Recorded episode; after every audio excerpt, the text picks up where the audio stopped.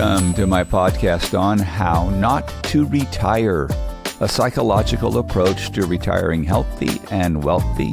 Episode 5 The Seven Steps to a Healthy Transition, Part 1. Greetings, I'm your host, Dr. Richard Himmer. In our last episode, I addressed the five stages of retirement. Let's review a few topics before we jump into the meat of today's podcast. An important aspect of an effective retirement is your relationship with wealth. Remember, wealth is defined as having enough love, enough friends, enough time, enough energy, and enough money. That's part of it. But it's not all about money because a subset of wealth is money, not the other way around. Remember, money can buy wealth if used properly. It can also buy your happiness unless you live in what we call the drama triangle or the victim trap, and you manifest a disposition for getting offended or feeling depressed, being angry, or a host of other behavioral addictions that compromise your happiness. So, to rehearse real quick the five stages of retirement, number one was pre retirement. This is the planning stage, it's the setting to create a trajectory for fulfillment or a lack of planning which sets the trajectory for frustration. Failure to consciously prepare risks later disillusionment, which is kind of the third step. But step number two is full retirement. This is the pinnacle. This is where all the retirement glory is, is fulfilled, right? It's where all your pursuits align with personal values and you have ample social connection. But very few people get here. As a matter of fact, almost nobody gets there for the primary reason that they omit pre retirement, the awareness stage and the planning stage, which leads then to the third stage called disenchantment, where disappointment comes. It's ubiquitous, right? It stems from a lack of identity, it stems from a lack of purpose, from a lack of productive structure, and unmet expectations kind of run the day. Remember the quote I gave you by Dr. Gary Brecka? Aging is the aggressive avoidance of discomfort. In reality, how many people really want to sit down at a desk or a computer and plan out what tomorrow looks like? How many want to just completely restructure their mindset, get in touch with who they really are, understand the fact that they completely identify with their position at work, and they're scared to death to retire for fear that they're going to lose their identity, therefore lose their purpose, and therefore kind of sink into the hallows of being disillusioned, disenfranchised, and frustrated. Which brings us to step four that's reorientation. Really, it's just step one. So you have to go back and start planning again. And so, what we chatted about last time was if you're at that stage where you're somewhat disenchanted, you've already been retired for a little bit of time, or you're fearful you're going to go in that direction, let's do step one correct this time. And that's the key behind it. Let's get ourselves planned for the future. And then lead to step five, which is basically reconciliation and stability, or step two all over again because you did step one right.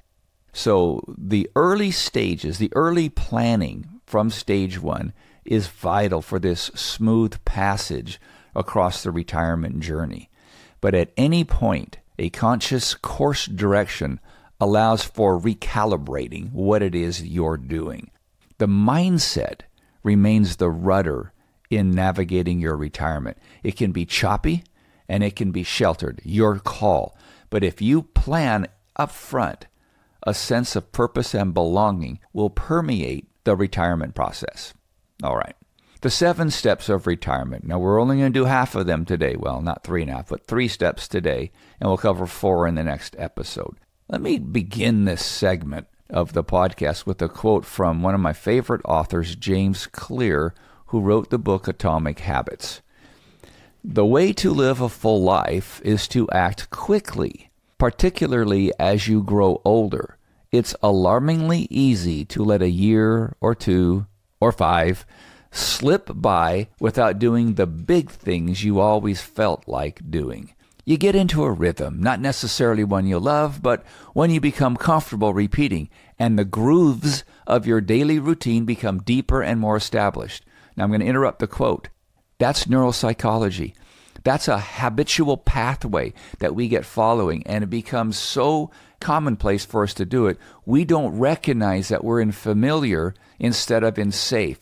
We don't recognize that we're not in growth and we want to be in growth, but we've been doing it this way forever. So that's what he just referred to. Back to the quote Speed is perpetually undervalued. That doesn't mean you should feel frantic or rushed. In fact, it's like you should eliminate some of the things that make you feel so busy to make space for things you always wanted to do. There's a repeat. Notice how he's coming back to that. But it definitely means you should stop letting the days drift by, waiting for the moment to be right, because that day never comes. You'll never be ready for that right day. Last line of his quote Stop acting like there's infinite time. This, the way you are living right now, is your one life. Close quote. As mentioned, there are seven steps to this retirement process, and the earlier you start, the higher the probability of a successful experience. That is a two step retirement phase instead of the typical five steps, as mentioned, and what the researchers and psychologists have discovered. And frankly, very few people will be able to conduct a successful retake because they're going to do the preparation stage just like they did it the first time. And they're not doing it differently. So they try harder instead of different and more deliberately. All right. Each step that we're going to cover is designed to move you away from your comfort zone with the goal that you experience happiness, joy, and well being during retirement with the ability to travel with comfort to deepen friendships and relationships. So, in order to get there, I'm going to share with you, intermixed in all of the episodes, the second half of life or the bonus half of life toolkit. So I'm going to constantly give you tools to stick into that toolkit or that workbox or that quiver, whatever metaphor you're comfortable with. So I want to share a pro tip or a skill set from your bonus toolkit. It's the difference between the two terms irritating and agitating and this is straight out of emotional intelligence. To irritate means imposing one's own preferences or agenda through criticism or unwanted advice. Okay, that's being an irritant, like a rash. It induces discomfort and provokes resistance. Irritants often utilize the term you should, or if I were you, or if, if I were you, I would. These statements come from their own goals and their own biases rather than your individual needs or values. Now, if you're guilty of being the irritant, just pay attention. We're going to get into how to switch that. But the irritant, the reason I bring this up is in your second half of life, in your bonus half of life, recognizing what an irritant is versus an agitant will greatly help you if you haven't chosen your financial advisor to do that because you want someone who will agitate, not irritate, which I'll cover in just a second. So you want to understand that examples of irritants are high pressure salespeople, overbearing managers, and even well intentioned loved ones offering unsolicited direction. Now, conversely, to agitate means coaching others to accomplish what they genuinely desire. So think about a washing machine, for example, like the churning action. It effectively yet gently removes the impurities. An agitator applies thoughtful questions and suggestions to spur self discovery. In other words, they seek, the agitators, meaning they seek to elucidate inner wisdom rather than impose external shoulds. And that's S H O U L D. Have you ever been shoulded on? So, as you think through this bonus stage in life, consider what role you want to assume and take on that is going to be required to improve, enhance, and deepen your relationships. So, as grandparents, what typically happens is we guilt leverage our grandchildren and our children to visit us more often. Is that an irritant or an agitant? Be mindful, it's subtle but I can't tell you how many times I've been in a coaching situation with a grandchild or a child, a grown child with children, trying to figure out how to handle grandma or grandpa's constant nagging and guilt leveraging to come visit them. Well, one of the reasons they want to visit is because they have no purpose. They don't have an identity. They did not get through the first phase. They did not plan. So when we get into our seven steps, the very first one we're going to cover is identity and purpose.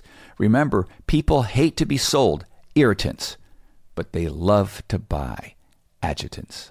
So, warning from this point on, everything we're going to talk about, and it's intended that way, it's designed to agitate you. Learn to embrace the agitation. It's a shield against aging. On the other hand, it's also helpful to learn to recognize when you are the irritant. Agitating requires specific communication skills, that bonus half of life I was talking about. So, emotional intelligence, social skills. Effective teachers, trainers, coaches, leaders, and parents understand the soft skills necessary to agitate. All right, that was kind of a mouthful. Now let's move into the seven steps that transition one into retirement. I'll review all seven of them real quick, and then we're going to cover three of them a little bit more in depth. Number one is identity and purpose. Who are you, and why do you get up in the morning? Number two is social integration. Number three, learning to restructure daily activities coming from a working place. Number four, relationship building and role awareness, which we'll cover in the next episode. Five, mental health, keeping in mind that how you handle one, two, three, and four, and number six, will have a direct impact on your mental health.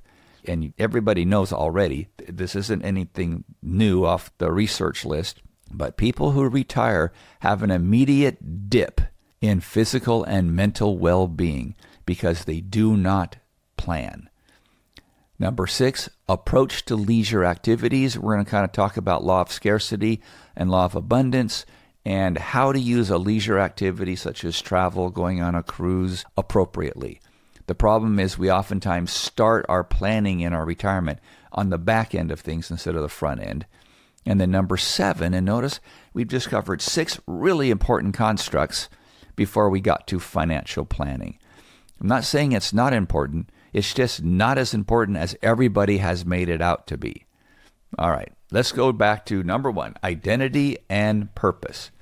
Quoting Steven Pressfield from his book, The War of Art, he says, The professional loves her work. She is invested in it wholeheartedly, but she does not forget that the work is not her. Many retirees struggle to separate their core identity from their career or job title. I was in a seminar or workshop a couple weeks ago, and two of the participants in said workshop basically said at the end of the workshop, they walked up to me and said, That's the biggest fear I have and why I'm not retired now, because all I know is as, and then they each said what their profession was. All I know how to be is a pharmacist, a doctor, an attorney, uh, whatever it might be.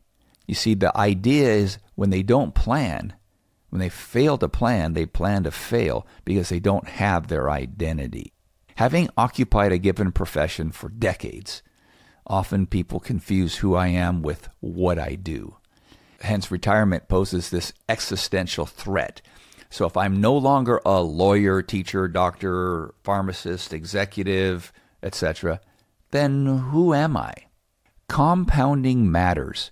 Work not only defines one's identity, but also provides a sense of purpose and usefulness. Retirement removes that daily structure. We're not going to the pharmacy, we're not going to the office every day. So, that daily structure and the demands of said job, we have our roles eliminated, and the responsibilities that previously organized our very purpose of being is now gone without a deliberate intervention, which I'm doing the best I can electronically, the loss of identity and purpose spawns confusion and anxiety. Now we're getting into the psychology. Finding clarity around this question proves pivotal to effectively transitioning into retirement. So you might be thinking, all right, that makes sense. How do I transition? How do I get out of this mindset that what I do is who I am? Because they're not. They're two different things. So, core to this process is rediscovering self definitions beyond occupation or job status. Um, this is also true for the stay at home mothers who only have a sense of identity in taking care of their children and eventually their grandchildren. I've had way too many conversations with people such as this stay at home moms, and I just ask them, Who are you? And all they can say is, Well, I'm so and so's mom, or I'm so and so's grandmother. And some of them just say, Well, I'm so and so's wife.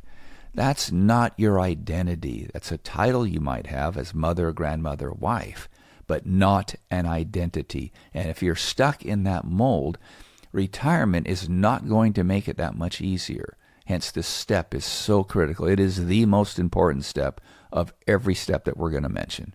So, expanding one's identity sequences from career to categories like family roles, creative passions, volunteer work, travel aspirations, sports or hobbies, even educational pursuits. Retirement grants you the time to amplify neglected or nascent aspects of yourself into a full fledged identity, even a pillar of who you are. Just as, for example, a successful company diversifies products, you know, it's important that you learn to diversify your own personal brand into multifaceted identities beyond the career track. So, for example, let me just give you a couple. Pickleball is the fastest growing sport in the nation, the world for all I know, but I know for sure in the nation. I have a pickleball court. I put one in in 2000 when I lived up in Washington. I now live in Texas. I'm the first court within 10 miles of residential that ever put a pickleball court in. And they didn't even know what it was when I came here four years ago and told them I want to build a pickleball court because I had to get the HOA to approve it. Had never heard of it. Well, I've introduced this sport to all my neighbors, to so many people that they're becoming pickleball enthusiasts, and that's part of their identity. I play pickleball. Okay, so their identity associated with that behavior actually has far reaching aspects and tentacles throughout the course of the day. That's just an example. So, reframing purpose involves identifying your deepest values and it helps you to identify the source of meaning. And then you're newly orienting your available time, right? So you've got all this new time that you didn't have before, and now you can reframe your purpose, help you understand your identity, and start using it as a means whereby, we'll get into this further, restructuring your daily activities. For example, if the family is core, then schedule local vacations with kids leisure time with the grandchildren, and budget for visiting relatives abroad. Now, think of this. Instead of inviting them to see you, which is not really an invitation, it's more of a pressure.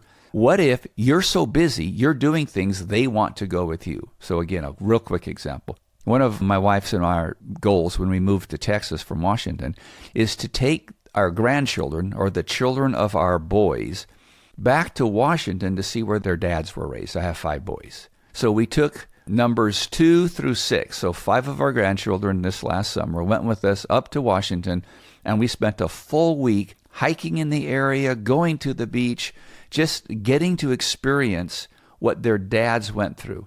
Now, it's only been nine months since we were there, and those kids still talk about it. We have a text chat group that they call the Himmer Adventurers. They still talk about things. And when I travel to Washington now, which I do often, they're very interested to see where I am going because they now know some of the places that I've been. Hopefully, that starts helping you connect. It's critical you start finding out who you are. If spirituality matters to you, explore disciplines like mindfulness or meditation or yoga while joining faith community support groups. And I will tell you from the world of psychology, understanding mindfulness or meditation and yoga can be life enhancing.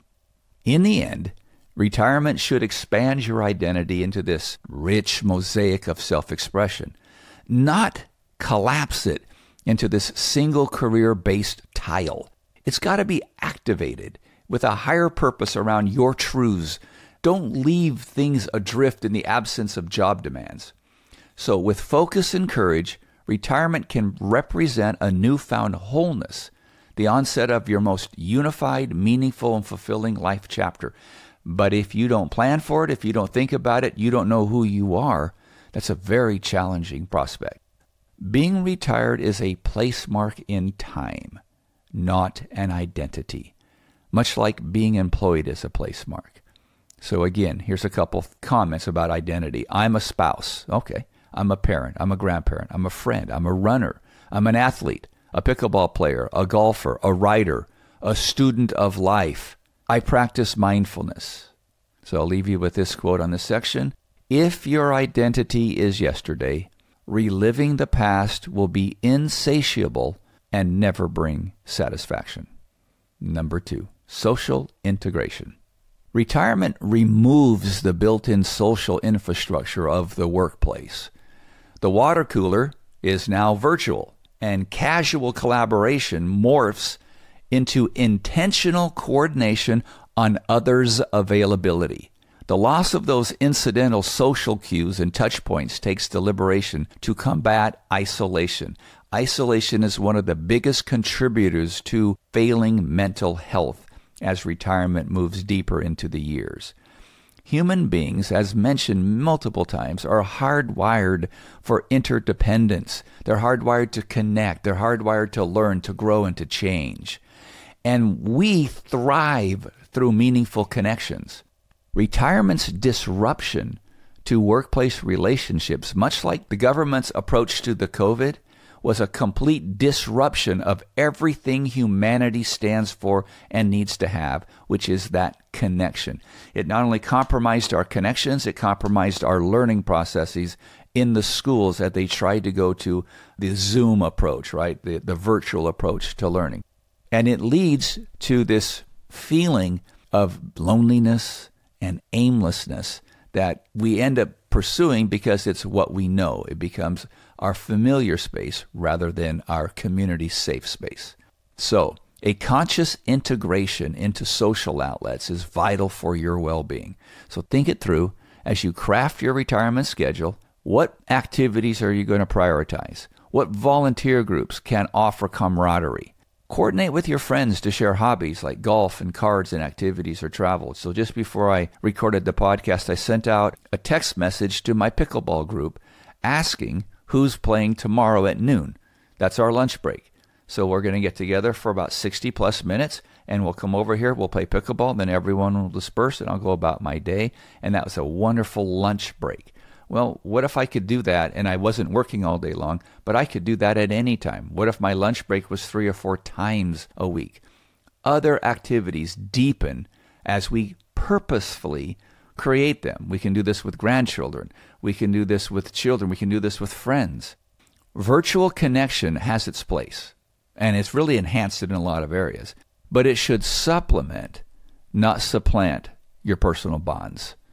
Shared purpose and human interaction remains essential nutrients during that retirement phase. So, in order to prevent the social isolation, it's critical that you start thinking now how am I going to connect? What learning opportunities am I going to have? However, if isolation has already taken root, urgent action is required to regain life giving connection don't wait. You don't have a lot of time. In other words, this isn't a call that you're going to die tomorrow. It's more of a clarion call to say, why put it off when you can be happy today?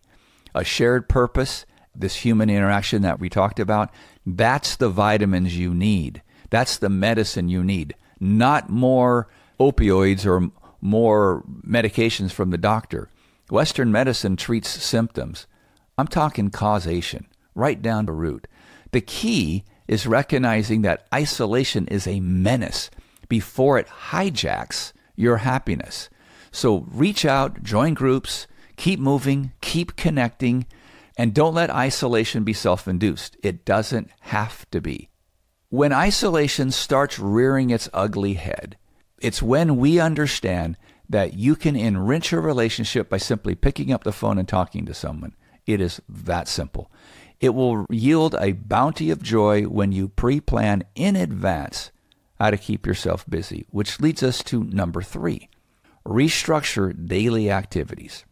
The great unstructured odyssey is How Not to Retire, which is the title of the podcast, because typically what we see is what not to do.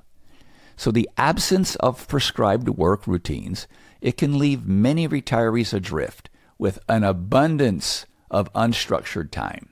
Having followed external schedules for decades, 8 to 5, whatever your work hours were, the sudden open frontier of free-form days and weeks can literally paralyze a person more than it liberates. We have research coming from the Soviet Union post the fall of the wall. They didn't know what to do because they'd always been told what to do. And now all of a sudden they have freedom and they froze. They were paralyzed. Children who go to college, to the university, coming from a helicopter scenario with their parents, having been told what to do, get to school and their fail rate is so high that the universities are putting in intervention programs to deal with children of helicopter parents because they don't know what to do with their time. Even conscientious individuals struggle to self manage without guardrails provided by the job demands and deadlines if they fail to plan. The vacuum of obligations allows peripheral distractions to dictate activities rather than intentional priorities. And the purpose that you have is how you become intentional on your priorities. Don't manage your time, prioritize your time. So before long, discretionary time gets frittered away on aimless pursuits if we don't plan, such as television, social media, shopping, etc. Therefore, imposing structure around your personal goals and values proves essential to finding purpose in retirement. The key is being selective. Ask, does this activity align with who I am and how I want to invest my time? Less discipline surrounds how one spends one day, but more discernment must govern how one spends one's life. So start the process by brainstorming a broad list of rewarding pursuits across areas like family, spirituality, creativity, travel. That's usually where we go first. Sports, continued learning. That's a big one, but often overlooked. And community contribution. Then organize these into a schedule and designate days or blocks of time for each priority schedule. The result that you'll see is an organized framework custom tailored around deeply meaningful goals and activities. One's days acquire a rhythm through this personalized structure, much like what you experienced during the working years. You got into a rhythm. Even students, they find that if they get into a rhythm of when they study, where they study, they do better on their tests. They retain more. Same thing in, in life. Get into a rhythm. Train your body into that rhythm. Just like an athlete trains around a customized fitness program, you can structure your living to optimize your daily activities. When you impose structure, it liberates you from the distraction paralysis that happens oftentimes during retirement. The key is a mindset of discipline to regularly step back by asking, again, how do I want to spend this bonus half of life, this precious life? Once aligned to those North Stars of purpose, identity, the structure unleashes the purpose and growth and eventually to the fulfillment. So the quote on this one is Living a structured life is the process of productive discomfort.